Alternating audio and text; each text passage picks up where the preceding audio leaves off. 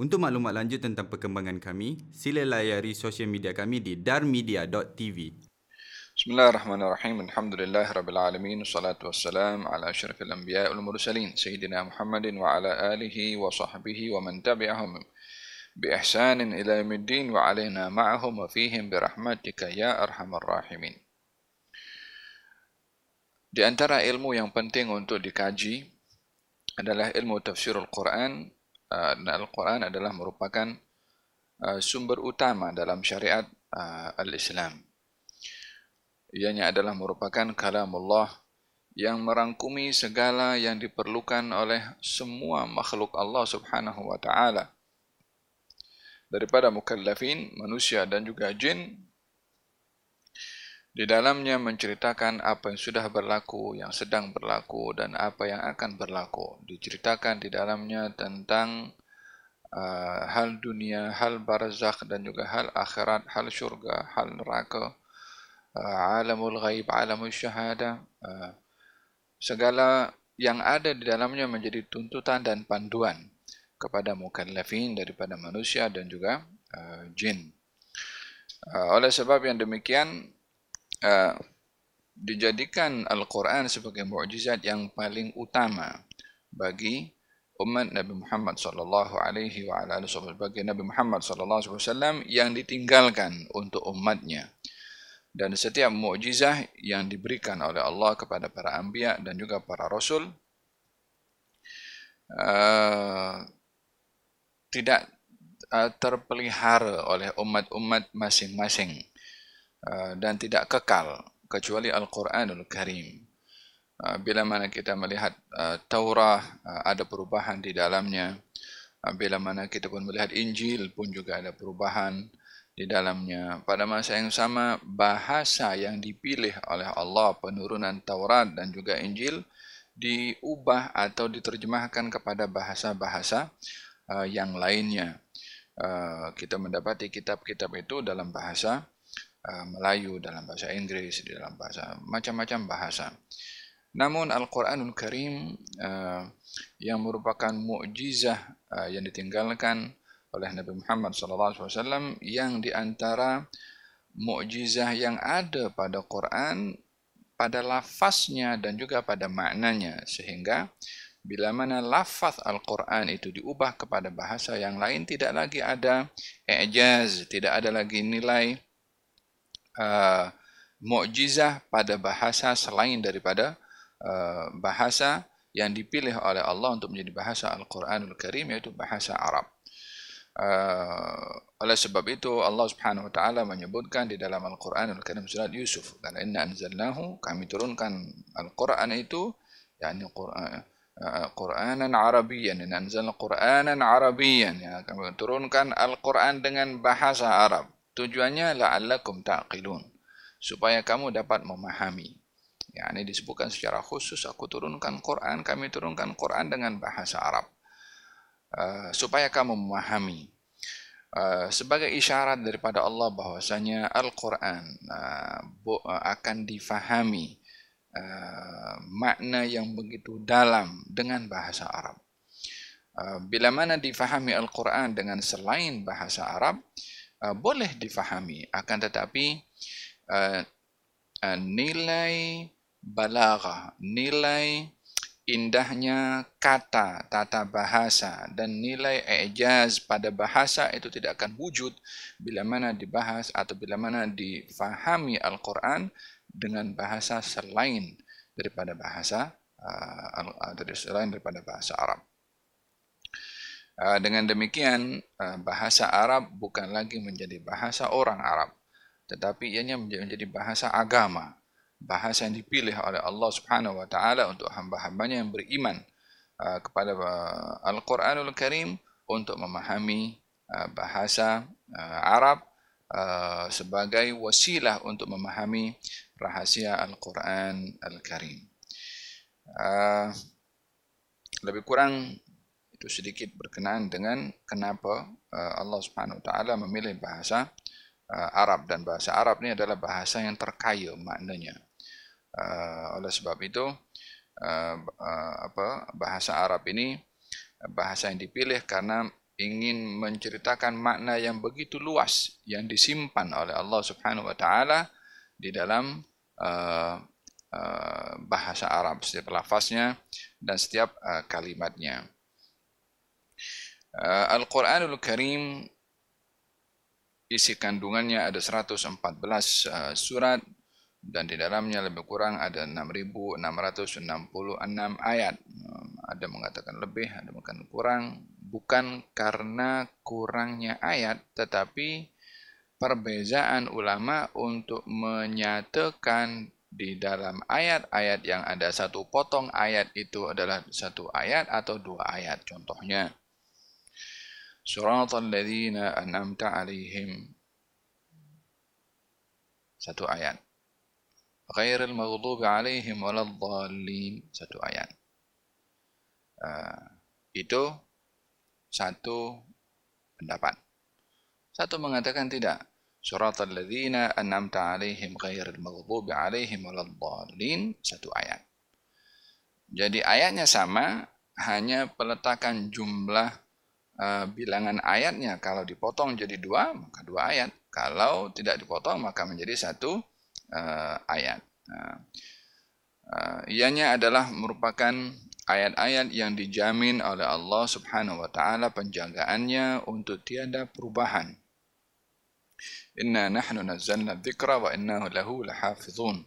Kami yang turunkan zikr yakni Al-Qur'an dan kami pasti akan menjaga menjaga lafaznya sehingga tiada sesiapa yang mampu mengubah menjaga maknanya untuk diilhamkan oleh Allah kepada hamba-hambanya yang menekuni uh, pengajian Al-Quranul Karim untuk diilhamkan makna-makna yang tersimpan sehingga Al-Quran relevan di setiap zaman. Sehingga Al-Quran sesuai di setiap masa dan di setiap uh, tempat. Karena ianya adalah merupakan mukjizah yang kekal bagi umat ini dan peredaran masa itu bergerak secara berterusan dan manusia setelah generasi bertukar, cara berfikir pun berbeza. Namun Al-Quran uh, sesuai walaupun generasi bertukar, walaupun zaman bertukar, walaupun cara berfikir bertukar, uh, Al-Quran sesuai pada setiap zaman. Bila mana di dalam Al-Quran dahulu ditafsirkan tentang uh, apa itu? Uh, wa ya'lamu ma fil arham. Allah Maha mengetahui apa yang ada di dalam rahim. Uh, dalam penafsiran dahulu, maksudnya Allah mengetahui apa yang ada di dalam rahim itu jantina, laki-laki dan perempuan. Maka dalam hal itu, orang dahulu ketika menafsirkan ayat itu, Allah Maha mengetahui apa yang ada di dalam rahim, ditafsirkan dengan jantina. Uh, tafsiran seperti ini untuk zaman kita sekarang mungkin uh, dengan adanya teknologi, uh, dokter sudah dapat mengetahui jantina uh, kandungan itu walaupun masih dalam awal-awal lagi dah boleh agak-agak uh, makin uh, apa namanya makin tua kandungan makin clear uh, jantina uh, janin yang ada di dalam kandungan. Adakah bermakna dalam hal ini? Uh, manusia juga mengetahui apa yang ada dalam kandungan dan Allah juga mengetahui dalam kandungan dengan begitu manusia akan menyaingi seakan-akan menyaingi ilmunya Allah dalam pengetahuan apa yang ada di dalam uh, rahim. Oleh sebab yang demikian penafsiran seperti ini Eh, pada waktu dahulu sesuai pada zamannya. Tapi pada zaman kita sekarang penafsirannya uh, adalah tidak demikian. Karena dengan adanya teknologi manusia dapat mengetahui jantina uh, kandungan. Uh, dengan begitu yang bukan ada kesalahan pada ayat, juga bukan ada kesalahan pada tafsiran ayat pada tafsiran yang uh, ulama-ulama terdahulu. Adapun tiada kesalahan pada ayat, Allah tidak menyatakan dalam ayat ini wa ya'lamu ma fil arham. Innallaha indahu ilmu sa'ah. Allah mengetahui uh, bila hari kiamat akan terjadi. Kemudian uh, Allah mengetahui juga ada lima perkara yang hanya diketahui oleh Allah Subhanahu wa taala. Di antaranya adalah hari kiamat. Uh, wa ma tadri nafsum madza taksubu ghadan wa ma tadri nafsum bi ayyardin tamut. Manusia tidak akan tahu uh, tentang apa rezekinya dan juga bila dia akan mati yang hanya diketahui oleh Allah Subhanahu wa taala. Kemudian apa yang ada di dalam rahim. Allah tidak menyatakan pada ayat ini Allah mengetahui apa yang ada di dalam di dalam rahim tentang jantinanya, tapi secara general disebutkan oleh Allah. Penafsiran ulama mengatakan jantina. Pada masa yang sama tafsiran ulama pun tidak salah dahulu. Apa sebabnya? Mereka berusaha untuk memahami maksud Allah bahwasanya Allah mengetahui apa yang ada dalam rahim adalah jantina dan ini usaha ulama untuk sampai maksud Allah dan itulah artinya tafsir. Tafsir ini eh, penonton sekalian usaha ulama untuk memahami maksudnya Allah Subhanahu wa taala. Itu uh, tafsir dengan baik dengan kajiannya, dengan ilmunya, dengan Uh, bertanyanya kepada baginda Rasulullah uh, dan seterusnya lah semua usaha ditumpahkan untuk memahami maksudnya Allah Subhanahu wa taala. Oleh sebab itu antara Quran dengan tafsir Quran adalah sesuatu yang berbeza. Al-Quran firman Allah Subhanahu wa taala. Tafsir Quran adalah usaha ulama untuk memahami maksudnya Allah Subhanahu wa taala. Oleh sebab yang demikian tafsir itu sentiasa berkembang. Disebabkan usaha ulama pun juga berkembang. Tambahan ilham daripada Allah pun juga uh, bertambah yang berkesesuaian dengan uh, zaman sehingga uh, ilham-ilham diberikan oleh Allah mengikut keperluan semasa. Sehingga setiap perkara yang dihadapi di setiap zaman yang berbeza, jalan keluarnya ada di dalam Al-Quran dengan usaha mereka para ulama' uh, memahami uh, maksud dan fir uh, daripada firman Allah Subhanahu wa taala. Uh, surat yang akan dibahas adalah tentang surat Al-Kahfi, uh, surat Al-Kahfi dan surat ini diturunkan oleh Allah Subhanahu wa taala di kota Mekah. Ini pun juga bahagian daripada ilmu ulumul Quran adalah mengetahui uh, ayat atau surat itu diturunkan di mana, Mekah atau Uh, uh, Makkiyah atau Madaniyah. Maksud daripada surat atau ayat Makkiyah adalah surat atau ayat yang diturunkan oleh Allah kepada Nabi sebelum Nabi berhijrah. Sebelum Nabi berhijrah. Maka dinamakan surat Makkiyah. Adapun surat Madaniyah nisbah kepada Madinah. Ha, nisbah kepada Madinah maksudnya adalah surat yang diturunkan oleh Allah selepas Nabi Uh, berhijrah selepas Nabi berhijrah. Jadi Mekah atau Makkiyah dan Madaniyah ukurannya bukan tempat turunnya ayat atau turunnya surat, tetapi kejadian uh, peristiwa hijrah uh, itu yang menjadi ukuran kepada surat itu Makkiyah atau Madaniyah. Artinya terkadang ada surat diturunkan oleh Allah Subhanahu wa taala di Mekah tapi kejadian turunnya ayat itu selepas Nabi berhijrah. Maka surat itu atau ayat itu dinamakan ayat atau surat Madaniyah. Bukan Makkiyah. Ah, turunnya di Mekah. Ya, tapi turunnya selepas hijrah. Seperti surat Idza jaa nasrullahi wal fath. Turun kepada Nabi saat Nabi berada di Mina masa Hajjatul Wada'. Maka surat itu adalah surat Madaniyah. Dinamakan surat Madaniyah disebabkan oleh kerana turunnya selepas hijrahnya Nabi Muhammad sallallahu alaihi wa ala alihi wasallam. Makkiyah yang sebelum hijrah. Naam. Uh, surat Al-Kahfi ini uh, yang perlu dibahaskan yang pertama adalah penamaan surat itu dengan surat Al-Kahf, surat Al-Kahf. Dan juga sebab turunnya surat Al-Kahfi. Naam. Setiap surat diberi nama sesuai dengan konten yang ada di dalam uh, surat tersebut. Dan bila mana konten surat itu ada macam-macam, maka diambil yang terpenting daripada konten itu untuk dinamakan uh, surat itu dengan nama tersebut. Seperti surat Maryam karena yang apa yang mendominasi atau yang dominan untuk difahami dan diambil hikmahnya adalah tentang kisah Siti Maryam. Uh, dan kita perlu melihat bahwasanya dalam surat Maryam itu uh, nama Maryam diulang dalam Al-Qur'anul Karim banyak hampir 30 kali diulang oleh Allah Subhanahu wa taala Uh, menggambar walaupun ianya terkait dengan seseorang yang ada hubungan dengan agama sebelum agama yang dibawa oleh Nabi Muhammad sallallahu alaihi wa ala alihi wasallam. Uh, dan surat Maryam ini dengan ulangan yang berkali-kali di dalam Al-Quran walaupun terkait ke, kepada agama Kristen. Uh, pada masa yang sama kalau ini menunjukkan adilnya Al-Quran dan benarnya Al-Quran.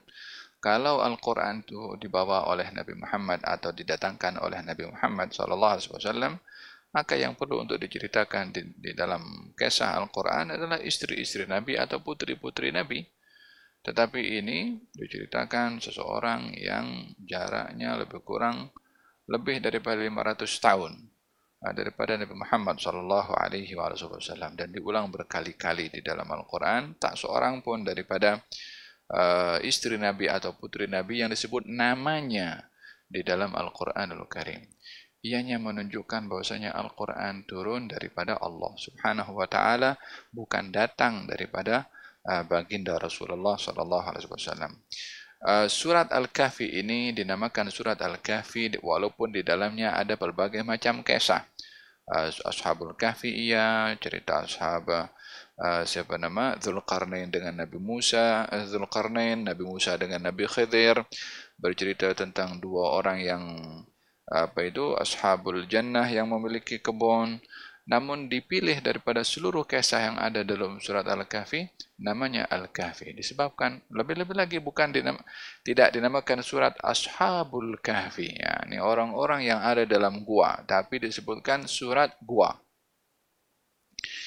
Ianya memiliki uh, hikmah dan juga uh, apa uh, apa itu? Uh, pengajaran. Yang pertama adalah uh, ya uh, ini zikr juzuk yang disebutkan sebahagian yang dimaksudkan adalah al-kul yakni secara keseluruhan. Uh, ashabul kahfinya atau keseluruhan uh, surat. Yang kedua uh, apa itu? Mengingati kesan-kesan peninggalan-peninggalan yang ada kaitan dengan orang yang saleh, orang yang baik. Gua itu tidak ada apa-apa uh, apa itu syaraf kemuliaan atau nilai yang perlu untuk diingati sebelum ashabul kahfi berada di dalamnya. Tapi setelah ashabul kahfi masuk di situ dan berlaku apa yang berlaku kepada mereka, maka gua itu menjadi satu apa namanya satu uh, tempat yang diingati selalu sepanjang zaman walaupun ianya ber, uh, berlaku jauh sebelum zaman Rasulullah sallallahu alaihi wasallam namun tempat itu dari masa ke semasa dijaga dan dipelihara uh, demi mengingati perjuangan atau orang-orang yang memperjuangkan agama. Seperti mana makam Ibrahim dikekalkan walaupun tuhnya batu bekas pijakan seorang nabi dikekalkan karena mengingati seorang yang membangun Ka'bah yaitu Nabi Ibrahim bila mana di dalam Al-Quran uh, peninggalan Nabi Musa, tongkatnya, bajunya, demikian Nabi Harun disimpan dahulu uh, mengingati orang yang punya tongkat, yang yang Tuhan punya badan, yang memakai pakaian, uh, ada kaitan dengan orang-orang yang mulia di sisi Allah Subhanahu Wa Taala. Dan para sahabat juga menjaga apa yang ditinggalkan oleh Nabi berupa Uh, rambutnya, berupa uh, uh, bajunya, pakaiannya, berupa ceretnya. Kesemua itu adalah hafdul athar, yakni menjaga peninggalan-peninggalan orang yang mulia di sisi Allah Subhanahu wa taala bukan semata-mata kalau dia fizikalnya hanya mungkin kain atau tempat akan tetapi ianya mempunyai signifikan dengan orang yang mulia supaya Uh, kita dapat menjiwai kemuliaan orang yang uh, apa yang dimuliakan tadi oleh Allah Subhanahu wa taala dengan melihat kesan-kesan peninggalan uh, mereka. Bila mana kita pergi ke tempat Ashabul Kahfi, uh, kita membayangkan bagaimana mereka berada dalam gua.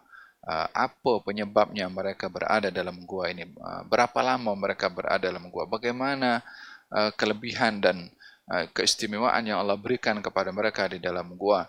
Jadi ketika tengok tempat tu dalam fikiran kita uh, berfikir macam-macam keajaiban dan kelebihan yang diberikan oleh Allah uh, kepada Ashabul Kahfi. Demikian kalau tengok katalah pakaian Nabi Muhammad wasallam seorang pergi ke Turki, pergi ke uh, museum Tokap di sana. Tengok bagaimana peninggalan baginda Rasulullah wasallam. Bila bila mana tengok rambutnya, kita mengingat tentang siapa Tuhan punya rambut, macam mana dijaga rambutnya, macam mana disikat rambutnya, macam mana diinai rambutnya, macam mana orang ini yang pernah naik ke Sidratul Muntaha. Jadi bermain dalam fikiran kita bergantung sejauh mana kita itu mengingati dan mengetahui apa yang kita tengok daripada benda-benda tadi dan kaitan Tuhan punya benda tadi. Kalau tempat siapa yang pernah berada tempat itu, kalau barang siapa apa yang berlaku kepada orang yang punya barang itu, wahakadha, Uh, pentingnya mengingati al-athar yakni mengingati uh, peninggalan-peninggalan orang-orang yang mulia di sisi Allah Subhanahu wa taala. Ayat ini atau surat ini diturunkan oleh Allah Subhanahu wa taala dengan uh, soalan kepada baginda Rasulullah sallallahu alaihi wasallam datang kumpulan kaum musyrikin kepada baginda Rasulullah yang sebelum datang kepada Nabi sudah pun berjumpa dengan orang-orang Yahudi. Ketika mereka datang ke berjumpa dengan orang-orang Yahudi dan menanyakan kepada mereka, katanya, e, kamu punya agama, agama orang-orang Yahudi adalah agama yang turun daripada langit, agama samawi agama turun daripada langit maksudnya wahyu yang diturunkan oleh Allah Subhanahu wa taala uh, melalui malaikat Jibril dan Jibril turun daripada langit. Hmm. Maka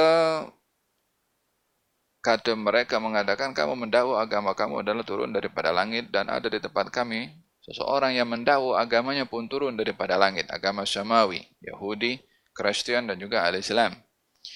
Uh, adakah benar agama yang dibawa oleh salah seorang daripada kaum kami dan bagaimana nak membuktikan kebenarannya. Kata si Yahudi mengatakan, tanya kepadanya tiga soalan. Kalau dia jawab, dia betul Nabi. Apa tiga soalan tu? Tanya tentang anak-anak muda, ini Ashabul Kahfi. Tanya kepadanya juga tentang ruh. Uh, dan juga tanya kepadanya tentang penguasa yang menguasai uh, uh, apa itu uh, dunia ini yang dimaksudkan adalah Zulkarnain. Kalau dia jawab, dia betul Nabi. Maka mereka pun akhirnya datang kepada baginda Rasulullah sallallahu alaihi wasallam katanya aku akan tanya kami akan bertanya kepada kamu tiga soalan kalau kamu jawab kami akan beriman. Maka Nabi pun seronok, gembira sebab yang menjadi uh, tujuan Nabi berdakwah adalah mengharapkan agar supaya mereka memeluk kepada agama Islam.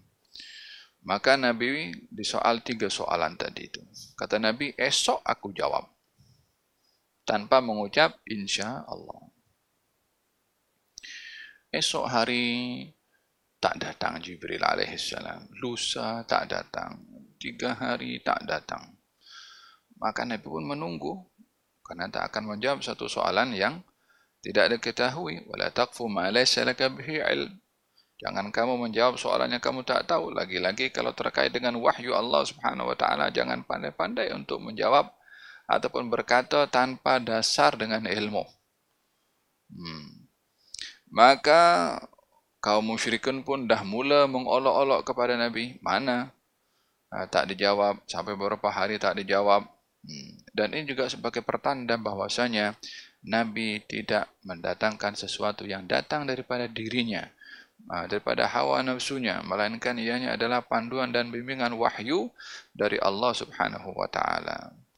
Sehingga sampai beberapa hari barulah turun Sayyidina Jibril alaihissalam dengan surat Al-Kahfi sebagai jawaban kepada tiga soalan hanya surat tentang jawaban tentang ar-ruh dijawab dalam soalan dalam surat yang lain yasalunaka 'anir ruh qulir ruhu min amri rabbi wa ma utitum minal ilmi illa qalila uh, walau sudah dijawab soalan itu dengan Al-Quranul Karim, akhirnya mereka pun juga tidak beriman. Uh, dengan demikian, uh, soalan itu adalah tujuannya untuk melemahkan atau untuk memojokkan atau untuk menyudutkan Nabi Muhammad sallallahu alaihi wasallam bukan niat mereka terus untuk uh, beriman namun uh, uh, ianya adalah uh, sebagai uh, untuk nak menunjukkan uh, apa itu untuk melemahkan ataupun untuk mengolok-olok kepada baginda Rasulullah sallallahu alaihi wasallam. Akhirnya turunlah uh, surat memberikan penjelasan tentang Uh, soalan-soalan tadi yang akhirnya menjadi panduan kepada yang lainnya uh, yang bertanya tak meluk Islam orang yang lain masuk Islam. Uh, hakada uh, sebab turunnya surat Al-Kahfi. Naam. Dianjurkan kita membaca surat Al-Kahfi pada hari Jumat khususnya dan juga malam Jumat. Fil hadis yang dikatakan orang yang membaca surat Al-Kahfi pada hari Jumat akan diberikan cahaya oleh Allah Subhanahu wa taala sampai Jumat yang akan datang. Maksudnya pahala. Ah, sampai Jumat yang akan datang. Ah, dalam riwayat yang lain akan diberikan cahaya oleh Allah Subhanahu wa taala daripada kakinya sampai ke langit. Ini adalah merupakan merupakan makam atau darajat yang diberikan oleh Allah Subhanahu wa taala kepada orang yang membiasakan diri membaca surat Al-Kahfi pada hari Jumat dan dan juga malam Al-Jumu'ah. Secara khusus digalakkan untuk membaca dan menghafal 10 ayat pertama surat Al-Kahfi atau 10 ayat terakhir daripada surat yang sama surat Al-Kahfi. Uh, baginda Rasulullah bersabda, orang yang membaca atau menghafal 10 uh, ayat pertama surat Al-Kahfi atau 10 ayat terakhir daripada surat Al-Kahfi dua riwayat ya uh, akan dijaga oleh Allah daripada fitnahnya Ad-Dajjal. Nah, dan ini merupakan al-hisin, yakni benteng bagi seorang daripada fitnah Ad-Dajjal adalah menghafal dan membaca 10 ayat pertama surat Al-Kahfi atau 10 ayat terakhir surat Al-Kahfi. Gabungkan dua-dua riwayat tadi, 10 ayat pertama dan 10 ayat yang terakhir. Nah. Bismillahirrahmanirrahim. Alhamdulillahilladzi anzala ala abdihil kitaba wa lam yaj'al lahu 'iwaja. Segala puji bagi Allah, segala puji milik Allah Subhanahu wa taala yang telah menurunkan kepada hambanya Al-Kitab, yakni Al-Quran, walam yaj'al lahu iwaja dan tidak menjadikan pada Al-Quran iwaja bengkok, qayyiman, bahkan Quran itu lurus. Liyunzira ba'san syadidan min ladunhu yubashshirul mu'minin alladhina ya'maluna as-salihati anna lahum ajran hasana makithina fihi abada. Quran itu lurus untuk memberikan peringatan daripada Allah Subhanahu wa taala dan memberikan kabar gembira kepada orang-orang beriman dan beramal saleh bahwasanya bagi mereka ganjaran yang baik yaitu syurga yang mana mereka kekal berada di dalamnya selama-lamanya. Alhamdulillah. Uh, Alhamdulillah uh, yani alif lam di sini namanya alif lam al-istighraq yani merujuk kepada segala kepujian itu miliknya Allah. Walaupun yang dipuji ada selain Allah. Kita melihat pemandangan yang cantik. Masya Allah, cantiknya pun pujian. Kita melihat uh, rumah uh, besar. Subhanallah. Pun puji rumah. Kereta pun juga. Ah, kadang-kadang memuji kepada orang. Orang itu Masya Allah rajin pergi ke masjid. Ha, puji juga. Ah, segala apa yang dipuji oleh manusia adalah tidak memiliki kepujian pada zatnya. Tetapi ia adalah kepujian karena pemberian Allah kepada sesuatu itu sehingga sesuatu itu dipuji. Pemandangan tidak akan dipuji kalau tidak diindahkan oleh Allah. Seseorang tidak akan dipuji kalau tidak diberikan nilai-nilai yang menyebabkan dia dipuji oleh Allah Subhanahu wa taala. Nilai-nilai yang orang diberi dipuji karena sifat pemurahnya yang bagi kepada dia sifat pemurah Allah. Orang dipuji karena ilmunya yang bagi ilmu kepada dia adalah Allah. Orang dipuji disebabkan oleh karena uh, rengan tangan untuk membantu orang dipuji ya, pemberian itu uh, sifat itu juga pemberian daripada Allah wahakadha. Setiap apa yang dipuji dari selain daripada Allah tidak memiliki hak kepujian pada zatnya tetapi ianya adalah pemberian daripada Allah Subhanahu wa taala oleh sebab itu dikatakan alhamdulillah segala kepujian miliknya Allah walaupun terkadang yang dipuji adalah selain daripada Allah apa yang dipuji itu adalah satu pemberian daripada Allah maka Allah lah yang berhak atau yang memiliki kepujian nah di dalam hal ini bukanlah salah orang memuji kepada orang lain atau memuji ciptaan Allah Subhanahu wa taala. Ah, yang salah bila mana meyakini kepujian itu ada kepada dirinya. Seperti orang yang kalau tak dipuji dia merasa terhina atau merasa aku ini layak dipuji kenapa aku tak dipuji ah, Ah, faham dong? Ada berkenaan dengan uh, Alhamdulillah. Allah subhanahu wa ta'ala memuji hambanya. Wadhkur fil kitabi Idris. Coba ingat hamba aku itu namanya Idris. Sesungguhnya dia adalah sediqan nabiya. Dia seorang yang jujur. Uh, kemudian Wadhkur fil kitabi Ismail. Ceritakan tentang hambaku Ismail dia adalah seorang yang apa namanya menepati janji dan jujur. Ah, Allah pun puji kepada hambanya. Ni'mal abdu innahu awwab. Sebaik-baik hamba adalah hamba yang kembali kepada Allah. Ah, inna Ibrahim la awwahun halim. Ibrahim itu adalah seorang hamba yang suka kembali kepada Allah. Wa basyarnahu bi ghulamin alim. Kami berikan kabar gembira kepada Ibrahim anak yang alim, yang berilmu. Uh, Wabasyaran bi ghulamin halim. Kami berikan kabar gembira juga kepada Ibrahim anak yang penyantun. Allah puji juga kepada hambanya.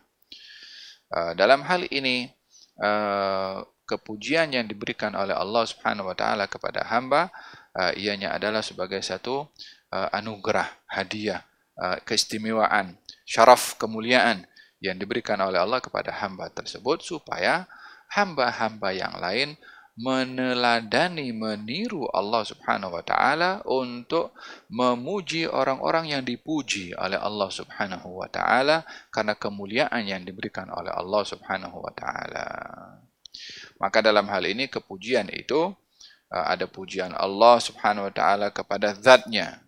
Segala puji bagi Allah. Allah puji kepada zatnya. Ada pujian Allah kepada hambanya seperti ayat-ayat yang disebutkan tadi ada pujian hamba kepada Allah Subhanahu wa taala. Lakal hamdu ya Rabbi, lakal hamdu ya Allah. Ah, segala puji bagi Engkau ya Allah, segala uh, uh, lakal hamdu ya Rabbi, lakal, uh, segala puji bagi Engkau ya Allah, segala keistimewaan kepada Engkau ya Allah. yakni memuji kepada Allah Subhanahu wa taala. Hamba puji kepada Allah. Yang keempat adalah pujian hamba kepada hamba. Paham tak? Ada macam-macamnya kepujian. Namun yang kita tidak boleh adalah bila mana memuji orang lain dengan sifat yang tak ada pada orang itu. Atau puji kepada orang yang kalau dipuji akan besar kepala, ah, jangan puji. Karena apa? Karena puji orang kalau menyebabkan orang itu jadi riak, kita jadi sebab orang itu jadi riak. Uh, faham dong? Walihada dalam hadis Nabi Muhammad SAW, orang yang puji kepada orang lain, yakni kalau kepujian itu tidak ada kepadanya, maka seakan-akan dia disembelih oleh orang yang memuji tadi la ilaha illallah. Yakni gambarannya dahsyatnya orang yang menjerumuskan orang lain, kalau dipuji dia akan menjadi riak. Uh, memuji bahagian daripada adab, tapi bila mana pujian itu membawa riak orang yang dipuji, dia akan berbuat dosa karena pujian kita. Jadi macam mana adakah kita tidak memuji kepada orang? Ya, kita kena memuji. Tapi pastikan pujian itu adalah telus dan ikhlas dan bukan mengharapkan apa-apa daripada orang itu dan berkeyakinan kalau orang yang dipuji itu adalah tidak akan tergelincir kepada ria. Faham tak? Hada berkenaan dengan puji, memuji. Nah,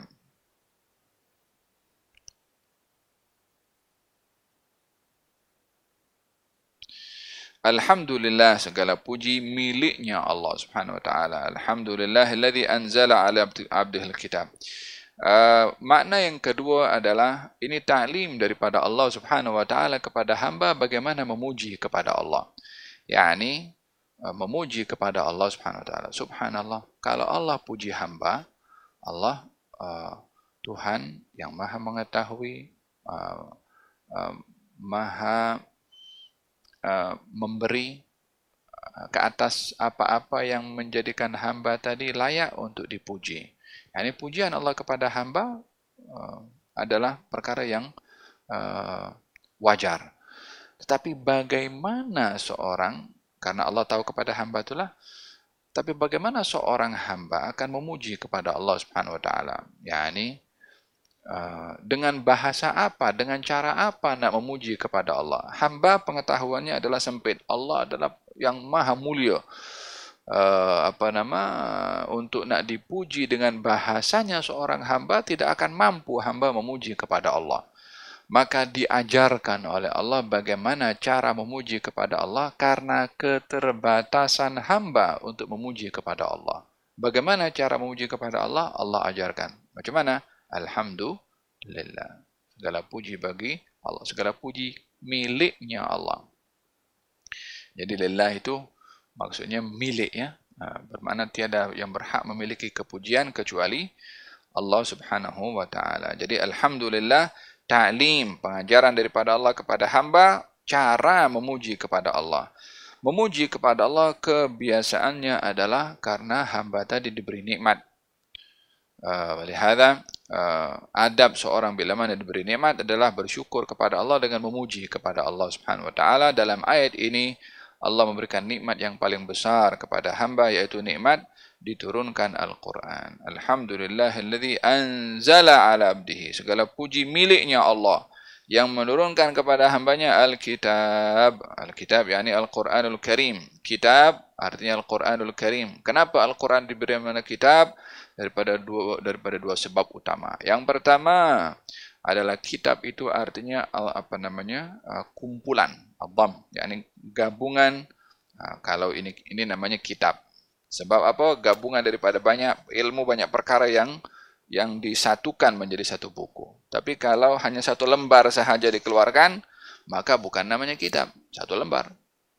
Tapi kalau kitab gabungan daripada banyak perkara disatukan. Uh, oleh karena Al-Quran ini gabungan daripada banyak manfaat, banyak ilmu, banyak pengetahuan, maka diberi nama Alkitab. Yang kedua adalah nisbah kepada kalimat kataba. Penulisan yakni merujuk kepada wasilah untuk mendapatkan ilmu melalui Alkitabah yaitu melalui penulisan. Al-Quran kitab ilmu uh, dan ilmu boleh didapat melalui penulisan selain daripada bacaan. Ya. Alhamdulillahilladzi anzala ala abdihil kitaba wa lam yaj'al lahu iwaja dan tidak menjadikan kepada Al-Quran ini iwaj yakni bengkok maksudnya adalah tidak ada perkara yang tidak benar. Tidak ada perkara yang tidak lurus. Bagaimana gambaran dalam Al-Quran kalau lurus artinya benar. Kalau bengkok artinya tidak benar.